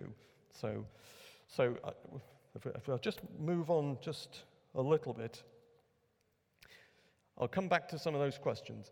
But how do you do prayer ministry for a town? So, how do you do prayer ministry for an individual? Well, hello, how do you do? You know, this individual wants prayer. Okay, so I can make them feel comfortable and um, I can ask them their needs and pray for them. That's how we pray for an individual. Um, so we can make our town comfortable, our area comfortable. Yeah, we love them. Yeah, we can ask them their needs. So, you know, so when we, certainly when we did 24-7 prayer, we get prayer requests from schools, MPs, councillors, um, sending in prayer requests, or even saying, I don't believe in this stuff, thank you for your love, thank you for your care. But it was, it was relationship building in that sense, yeah? The problem is, when you're praying for somebody who doesn't want prayer, that, of course, is a bit more of an issue. So when we've got the individual that we're praying for, we can see results very quickly. Yeah, I'm praying for this person. How are you? So if they want prayer, so just using that as the individual picture, if that's the model, I can results. What are the results? Are you feeling better? Have you got freedom from this? I don't want prayer. Okay. That, when you take it to citywide, we're interceding, or citywide, area wide, how do we know we've got results? Because ultimately, those results are based on individuals turning to Christ. So I think you need to have an evangelistic strategy at the end of this, at the end of that, if that makes sense. So we're talking to God about man on a massive basis, and we're praying for that, but then how do we look for results? How do we then mission and have an, some sort of evangelistic strategy that, that tests what we're doing? Test me in this, says the Lord God Almighty. How do we, how do, we do that? So, so one of the areas then in praying, one of the tensions in warfare is so if you're praying for an individual, how do you know when an individual is delivered, has freedom? That's a lot easier than how do you know when an area is delivered. So, really important to, to be praying about the history of an area, the, um, the, the, the influences that have shaped an area, whether it's Freemasonry. Remember, every dwelling place on the earth was started up by somebody with their underlying values and beliefs, their worship. So every single dwelling place was rooted in a form of worship. What do we know about worship? It gives rise to a form of authority, and that gives rise to a form of power. We are replacing false worship with the true worship of God, His true authority, and His true power, because we live from the dwelling place of God for the dwelling places of the earth, if that makes sense. Yeah? So, so we want to, yeah. So when it comes then to saying, so Carlisle, one of the big issues in Carlisle was a cursing stone. So perhaps you know, I don't know if you know the story, there was a curse across Carlisle uh, from a, a church leader in Scotland, you know, hundreds and hundreds of years ago. Okay, but how do you know when that's broken? People have prayed about it for years and years and years. When, when's it broken? Yeah? And so there was a, in my opinion, there was a big focus on let's just remove the cursing stone. It's a bad thing. It's a bad thing. I agree. Should we nip there during the night? Should we smash it into pieces? you know, just, you know, it's, it's, that's in the Bible as well, yeah? Or should we put a petition to the council saying it's a bad thing? But when do you stop? When do you rip up the Roman wall? Because actually, that, that's, that's got lots of Roman gods in it, and Mithras, and oh, goodness me. And so if you're not careful, you end up destroying a lot of life. It, but the, what will happen with false idols is when the people turn to Christ, they will bring them down. So it's when people start to experience freedom, that you will see these things change. So the battle is for the minds of people in an area, if that makes sense, yeah? So an individual, we can measure to a degree you know, whether they're having some freedom because we can ask, we can see results across, when you do that across an area, results are going to be measured in are, are, are people coming to Christ? Are people being changed? Are people in the, the government, the council being saved? So, to get a, a results base, eventually have to do some sort of mission, in, in my, my opinion, if that makes sense. Yeah? We've, we talked to God about man, we now need to talk to man about God. And so having some sort of results base. So we need a massive prayer strategy, but ultimately landing it in the evangelistic. So, um, so we talked about yeah, prayer walking, um, that's, that's a great way of mobilizing things. Um, remember, that's generally for the fit and well. So do not miss out your, your home population, the elderly, yeah, or other infirm. They can pray. They love praying. You know, the Hebrides revival to two ladies there, you know, at home, convinced revival was coming, praying for it, and obviously the story of the Hebridean revival. So let's not miss out those folks. You can create email newsletters for doing that. Prayer wall. So I've, I've mentioned what's, what's the area? What's the boundary? So you've got a big area Teesside, yeah? But what's the boundary that can be walked? Know I was chatting a bit with, with Julian about certain boundaries being walked and things. What's that area? How can we mobilize that? Or how can we go to a, a high place together and all pray together over an area? Yeah? We want it linked together with leaders. You know, I, that's, my, I, that's my feeling. Otherwise, you have prayer movements and you have leadership movements. So in Acts 13, you have the gathering of the prophets and teachers. So you know, the list there includes Saul and Barnabas and when they get it together, the stirrers and the settlers, comes the great New Testament Antioch church. So, in terms of ministry, so pastoral ministry, teaching ministry, settling ministry, come in, sit down, let's do the membership course, let's, let's talk about this. Stirrers, you need to get out there and save the lost. God is saying this. So, oh, okay. It's a bit like cooking. Yeah, so you got the settlers. I think we just got it on Mark chapter 3 here, something like that. Yeah, and the passing teachers, and then the evangelists, the prophetic coming along. We need to turn up the heat. We need to turn up the heat. So you've got stirrers and settlers going on there. Yeah, and that's why sometimes there's conflict. You know, there can be. Yeah. Oh no, here comes the stirrer. Oh no, what are they going to say? Ah. Oh. And so you've got, but they get it together in Acts chapter 13, and it's the great Antioch missional church that comes out of that. So I talk about the stirrers, the settlers, and the senders. So the, the apostolic folks are great at sending, putting the go into people.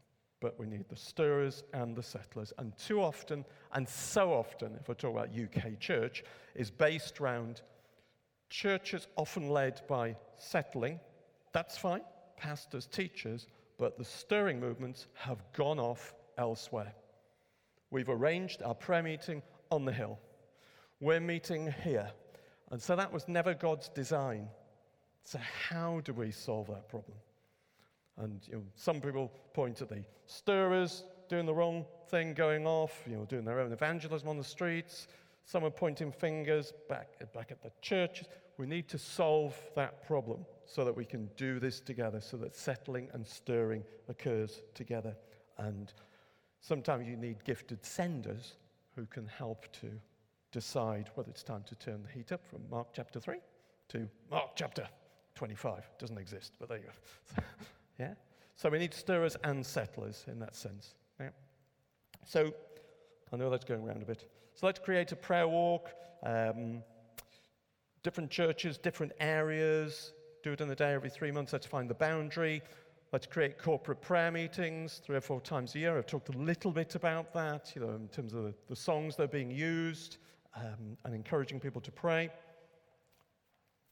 We've got, we've already talked a little bit about raising a watchman. You know, who wants to commit to an hour? Very difficult to get results back and measure. You, you'll get people who sign up for an hour and don't do it, and other people are praying. So it has some benefits and it has some disadvantages about that, but, but it's a way of envisioning people.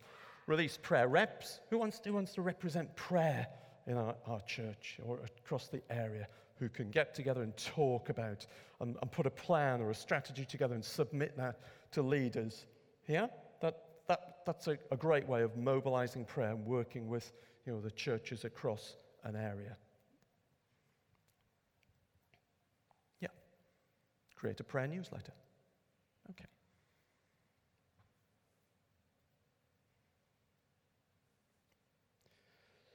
So, what, what are your questions now? Give me some questions. I've got some further thoughts. What time are we now? We're 12.15. Oh, we need to break. Oh, do, do, yeah, we're supposed to have a break, aren't we? We've forgotten that's when. Supposed to break. Sorry, guys. We better break. Is it time to break, Helen? Yeah. Go and grab a drink. Have, have a have a think and a drink and a talk um, and toilet, whatever. Hello, hello. Good afternoon. We're still here. Okay, guys, we're on the final stretch. Half an hour. The race is being run. It's the Great North Prayer. Something like that. Great North Prayer. okay. So we've talked a lot about creating vision. We have, we've talked about our leaders, prayers, unity. We've talked about being an intercessory body. But most people here, your prayers. And some of you will, um, some of you will be frustrated. Some of you um, are living in that tension between now and not yet. But that's a space you need to occupy. That's part of your intercession. When God's given you something, remember, He's given that to you in the presence of God, and you're as Esther in that moment, yeah? You're praying for that word, yeah? So, your prayers, He's placed you for purpose. You're the right person in the right place at the right time. If you're not in the right place, you need to reconsider. But if you are in that right place, then you are the right person. And so God has placed you for purpose, for intent. And so talking to God first. So some of you will have feelings of, as I say, in the frustration. Why doesn't this happen? Uh, frustration is an, is an earthly feeling. Heaven is not frustrated. Okay? Heaven is not frustrated. There are no angels being reassigned, no plans being redone.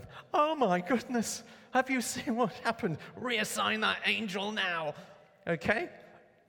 That doesn't happen. We're trusting God. So, we as prayers and intercessors, God's also doing something in our hearts. The most important thing God ever does is make us more like Jesus. So, in the midst, so in terms of prayer dynamic, there's only God, me, and the circumstances. God says, I'm not changing, by the way. I, the Lord, don't change. Okay? Ooh, that only leaves two things me or the circumstances. And you've been praying about the circumstances for some time. Can this happen? Can this happen? Can this happen? That isn't changing. We need to persevere. But, okay, Father, what character are you developing in me? What aspect of your patience? What aspect of your peace? What aspect of your perseverance, James 1 2 to 4, that you bring me to completion, maturity, and lacking nothing? So, as prayers and prophetic folks, you need that inspiration and encounter with God for the situation that you're in to keep carrying that in prayer, keep releasing. So, I was just talking about houses of prayer, creating prayer across a region, praying for your leaders. Um, Find out how you can pray for your leaders. You know, the, the prophetic is serving leaders. How can I pray for you? What's, what are the three things I can be praying for you in this time as prayers? Yeah? So it might be about creating vision for an area. We want to see hundreds and thousands of people come to Christ. Yeah? But part of that tension is between now and not yet. Yeah? So, as prayers, let's be released into, into doing that. So, find yourself in the prayer areas. We've talked a bit about prayer strategy, we've talked about um, you know, prayer walking. Somebody asked a question. ah, yeah, okay, yeah. So, so we need intercessors.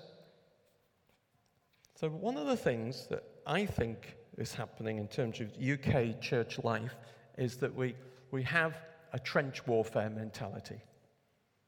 So, so here we are in the trenches. We're going to battle. We're going to gather in the trench here. And from time to time, we're going to rush out there and we're going to grab some people and drag them back here. Yeah? That's what we're going to do. Okay, guys? There's lots of nervousness, lots of fear and things. But I don't believe that, so using military strategy, so blitzkrieg warfare was one of the most powerful forms of warfare because it brought together all different aspects of gifting. So, infantry, aircraft, tank, and everybody was mobilized. Yeah? And so it, it took ground. Yeah? Wasn't going to maintain, it was going to take ground. And that's a little bit like we've got pioneering folks, back to the, who those visionaries are. Whether it's a millimeter or a mile, we're taking ground. That's what they're like. Yeah? We're going to take ground. Yeah? Just, and they're, they're looking for that, they're very visionary. We need those prophetic and evangelistic folks, the prophetic folks, and I think it's over here. So find ways also of submitting some direction. A lot of your interceding will be about breaking through in an area, praying for churches, but how do you submit those prophetic words, that direction to, to your leader? How do you work in relationship with your leader? I suggest this and use a language that is not a language of frustration. That's not a heavenly language. Yeah, if only we did. I know that's not, okay? So let's, I feel, I wonder, could it be, use a language like that, yeah? so that the person we're sharing with, the leaders we're sharing with, um, can weigh it. We're saying to them, this is your identity. This is for you to weigh. It's not for me to weigh. This is what I feel. This is what I wonder. Could it be? It's not up to me in that sense. Yeah? So, so blitzkrieg warfare would have pioneers. You know, the idea of prophetic folks pointing out direction, let's be doing that. Evangelistic folks reaching the lost. But that, that symbolism, that pastor, teacher, and then, so in, in Blitzkrieg warfare, they didn't conquer everything all, all, all at once. They took a lot of ground, communication resources, and they went round the strongholds, literally. But your pastors, teachers, would, are, are those people who can then disciple folks to mop up the strongholds. In that sense, they're really key in creating discipleship. So we need to create movement in that sense. Um, does anybody have any further questions at the moment? Anybody want to ask some questions? We've got about 24 minutes or so. Who wants to ask a question?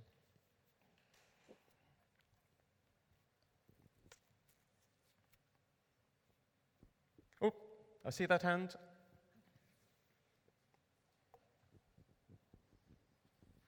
You talked uh, several times about vision.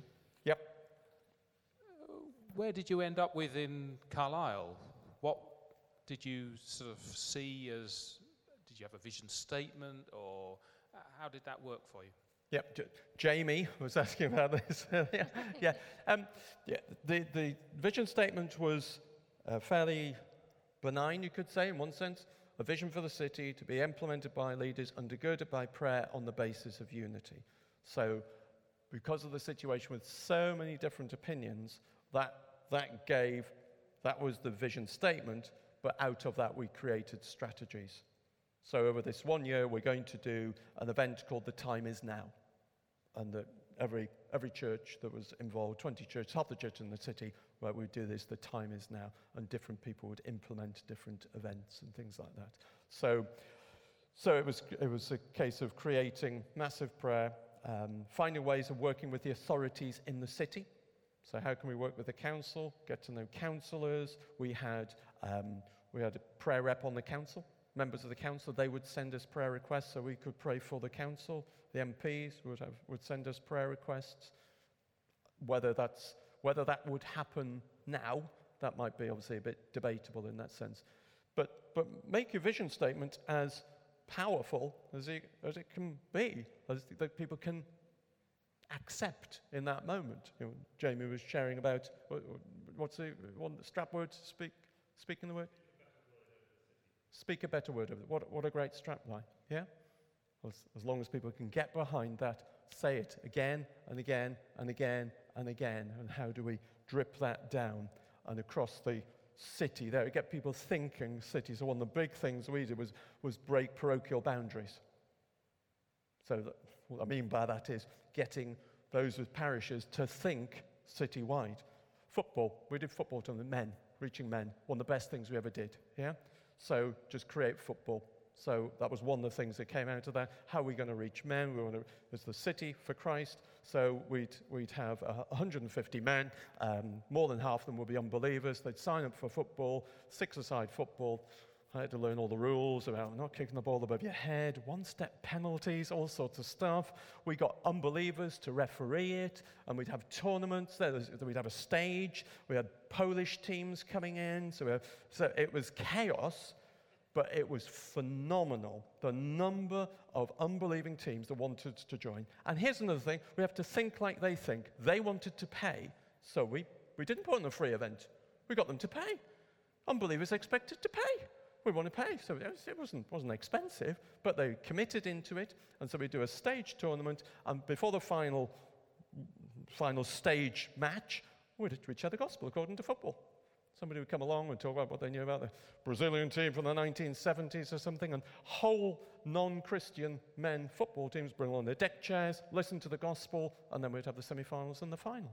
Absolutely fantastic. The Polish was a bit difficult, they couldn't count six. I'll be standing on the there going, You've got eight. It's eight. You need six. And so, just, all right.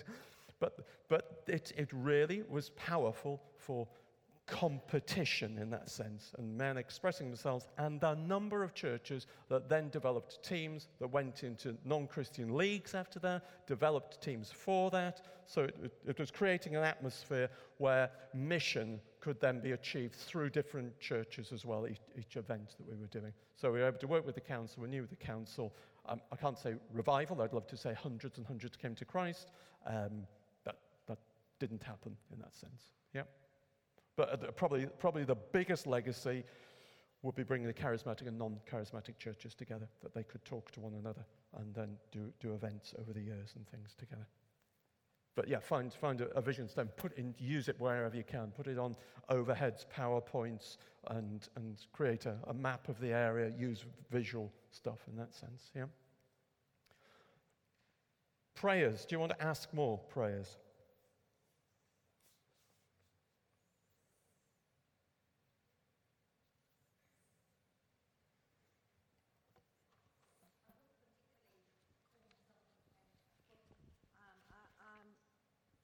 I'm conscious of this issue about um, getting the message communicated. So you might well, well, as you know, we have a well-established church leaders prayer group. Could still be wider, could still do more, um, but um, I would suggest that probably the commu- the congregations are generally unaware of. Uh, they might know that group exists, but I'm not sure they know much more than that. Um, but also, so it is communicating what that's about, what it's doing, promoting a common message, and just beginning to integrate the congregations that are being, if you like, represented there, and how do you move or it to extend rather it to congregations a lot more, and then within congregations, encouraging what they're doing about prayer and developing prayer meetings, which are often poorly attended, and then across churches, you know, congregations praying together. So I suppose I'm talking about that sort of strategy. Okay, so what I'm hearing is, oh, not many people know about the leadership groups, but we want to have prayer. So I, I think, so God raises up people for a time. Whether it's Esther, whether it's Elijah, he raises up people for a time. And I think the biggest thing prayers can do is pray for leaders. Write to them. What can we pray for you? I don't go to your church. Can I pray for you? Do you know what I mean? Break some boundaries. Yeah? You know, how, how can we serve you? How can we pray for you? What's coming out of your leaders' meeting? There's 50 people here would love to pray for you. We're gathering in our group and we, we'd love to. What is it that we can pray for you? Yeah? Can I be honest? Leadership is a lonely place, I think. You're leading a church, and it can be a lonely area. Yeah? There's a lot on shoulders, and I'm not saying people are going to tell you phenomenal details in one sense, but praying for, for, for leaders is powerful. Yeah? Imagine, so in the, the Old Testament, there were kings and authorities, some of them very ungodly, but you had Hezekiah was a very godly man. He restored the temple. He restored the palace. He restored the walls. He stopped up the water of the city. That's a picture of the New Jerusalem. A perfect place of worship, a perfect place of authority, a perfect place of his power, with a river, with a water supply. How do we serve these kings. How can we be Isaiah to Hezekiah? Show me, Lord. Yeah? But that will take us to spaces and places that might be challenging because we can just be praying. But let's find some things we can pray for and change things. Does that help? Hello? Yep. Okay.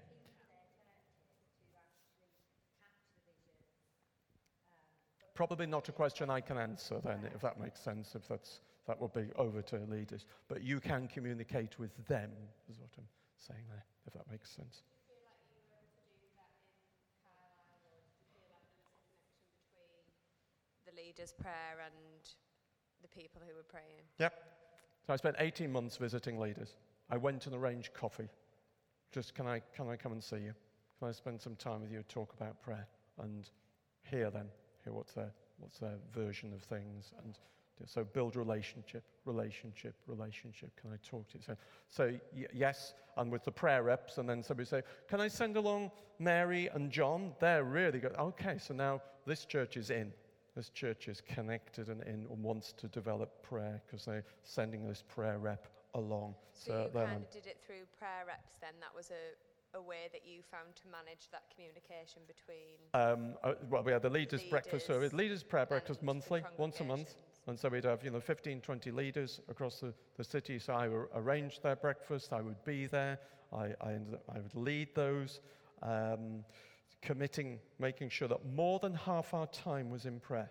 That was the commitment that more than half our time would be in prayer. We would gather together to talk about how. So whenever we gathered, prayer meetings, more than half our time is either in worship or prayer. And so just sowing that. So it, it was relational. Yes, there was mass, massive communication go, going on um, through relationship and face to face relationships being developed. Does that help? Yeah? Okay. Anyone else?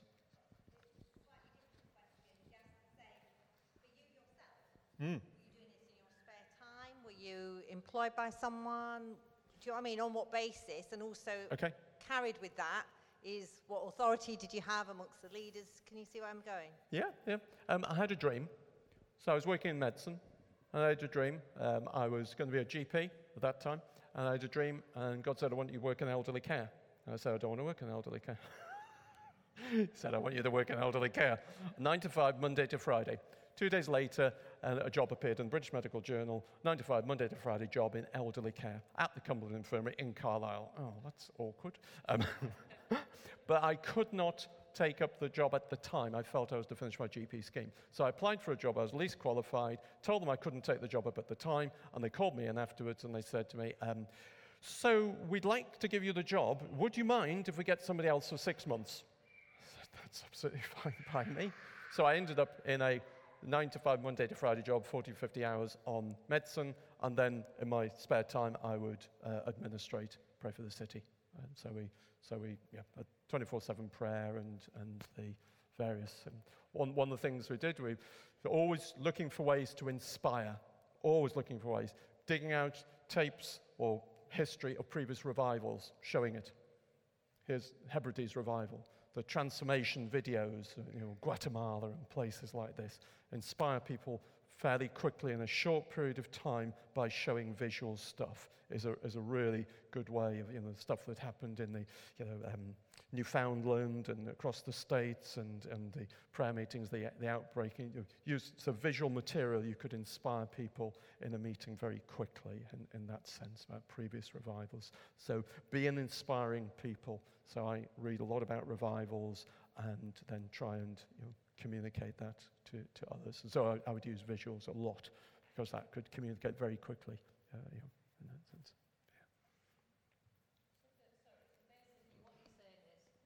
Listen, sorry, so what he's saying is you basically, God gave you the dream and told you what it wanted. So basically, it's it's about knowing, you know, so you, know, you knew that God had called you to that, and then yep. it's about you being willing to go. So basically, I think what each of the prayers needs to do is find where is, our, you know, what is our role? Listen, talk to God, listen to Him, and ask Him to speak, and then, and then be willing to go. Which uh, we need to hear what God's calling is upon need, our life. Yep. Yeah, that's, that's yep. what I mean. We need to know individually. Yeah, what that's God's right. calling us to. Yep. So, so we need to hear that. Yeah, I am persuaded that uh, we live from the dwelling place of heaven for the dwelling place of earth, and He's placed us here to change the dwelling places. Yeah? yeah. So, yeah, a, a, lot of it came out of prophetic rhyme and stuff.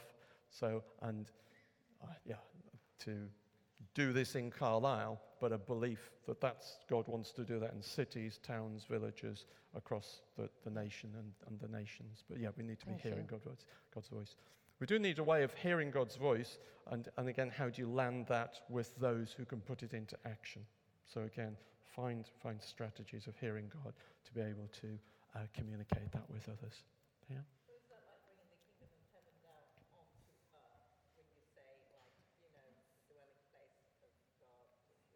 Are you talking about the return of Jesus or just the. Well,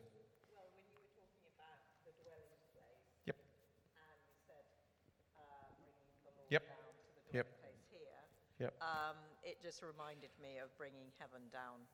Yeah, uh, we live in like two from places. the Our Father, Yep. you know. I'm a um, citizen of heaven, Philippians yeah. 3.20, Hebrews 12.22. That's where I live from. The more I understand the invisible realm, the more, so that is, that is more visible, more real, the invisible realm than the visible realm. The more we understand how heaven works, the more we can bring those realities to the earth, is, is what I mean. Yes, yes. so it's the kingdom of God, but we need to understand how heaven works in, Yeah. in that sense. Does that make sense? Yeah. That's a dwelling place. And it's no surprise that the scriptures have cities in them. It's not a surprise. Sometimes we open the Bible and think, oh, isn't that interesting? There's cities in there. We just happen to live in cities. Everything was designed from heaven so that in the scriptures we've got everything that's written that's showing us qualities and understanding of the spiritual realm. So it's not a surprise when there are people with eyes. It's not a surprise we've got eyes and hearts and lungs because God has eyes, because God has a heart, because God has breath. And so all those things are designed. Yeah? Um, God is an architect and a builder. And the prophetic folks are architects. You need great architecture. You want to make a great building? Get great architecture. If you don't want a great building, don't bother with much architecture. Uh, just you know, put a shack together. So you need God is an architect, and Abraham was looking for the city to come, whose architect and builder is God. And so those creative, prophetic folks praying, releasing architecture, the possibilities of what this might look like, inspiring the possibilities of God, so that those that are building can, can see and taste, feel, ah, yeah, that's a possible. Yeah, yeah, I feel the possibilities. Does that make sense? Yeah? So we look at architecture on the earth, we look at great buildings. Somebody had that thought. God does even better, if that makes sense. Yeah? Architecture and building. So let's be great architects and, and share you know, the possibilities of God. Not the probable things, not the definite things, the possibilities. This could be, I wonder. Yeah? Inspire others. Yeah? Okay. Yeah. Any other questions? Ooh, ooh.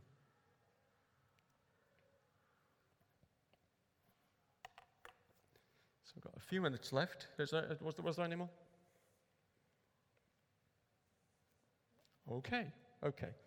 So what have we got to? We need a vision for an area. We've talked quite a lot about serving our leaders, praying for them. We've talked quite a bit about developing a prayer strategy, you know, and who's going to step up and develop more of that prayer strategy. We've got prayer warriors here already doing things here. How might we serve our leaders and submit words to them and be inspired, be inspired by God and share that inspiration here? You know, leaders are not perfect, but we can. So we can go and ask them, what do you want prayer for? How can we support you? Is there something I can be praying into? Um, and, and we need that unity. And that will that unity will challenge. Remember our thinking when we get together, it will be a challenge because this meeting does not look like anybody's in this place. So it deals with our selfishness and pride. Yeah? So those characters are being dealt with. Okay. So should we pray? Yep, sounds like a good idea that we pray for the next few minutes. Yeah, should we um, how should we do this? We can do this all together or in small groups. Has anybody got any ideas how they want to do it? Uh, let's just do it round tables. Oh, tell you what, mix, mix, get up and move. Let's be bold. Find some different people. Uh, you're allowed no more than five in your group, okay? If you have more people in your group than fingers on your hand, you've got too many people. So move your chairs, okay, and go to a space and place where there's not more than five, okay? We're very good at getting groups of 10 and things like that. Get into groups of three, four, five, and let's just pray. Let's pray for this area, yeah? Let's pray Let's pray for God's word to be released. What is His word? Yeah? Let's pray for the authority of God. Lord God, give us fresh levels of authority of who you are. Yeah? Let's pray for the influencers across the area. Let's pray for, pray for a fresh release of His power. 2 Chronicles 7:14. Let's be praying now. Surely the Lord does nothing without revealing His plans. Okay? So let's be praying. Jump into a group. One, two, three, four, five.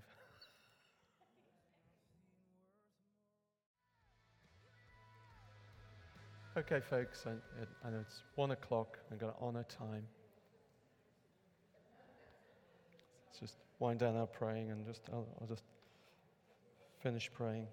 So, Heavenly Father, Almighty God, everlasting Father, you love Teesside. Lord, it's one of your favorite places on this planet, along with everywhere else. You're able to have favorites all over. Father, you love all of the folks on Teesside. You know its history, you know its past, you know its present, you know its future. Father, raise up a better word for Teesside. Instill it, Father, within the hearts and minds and voices of your people.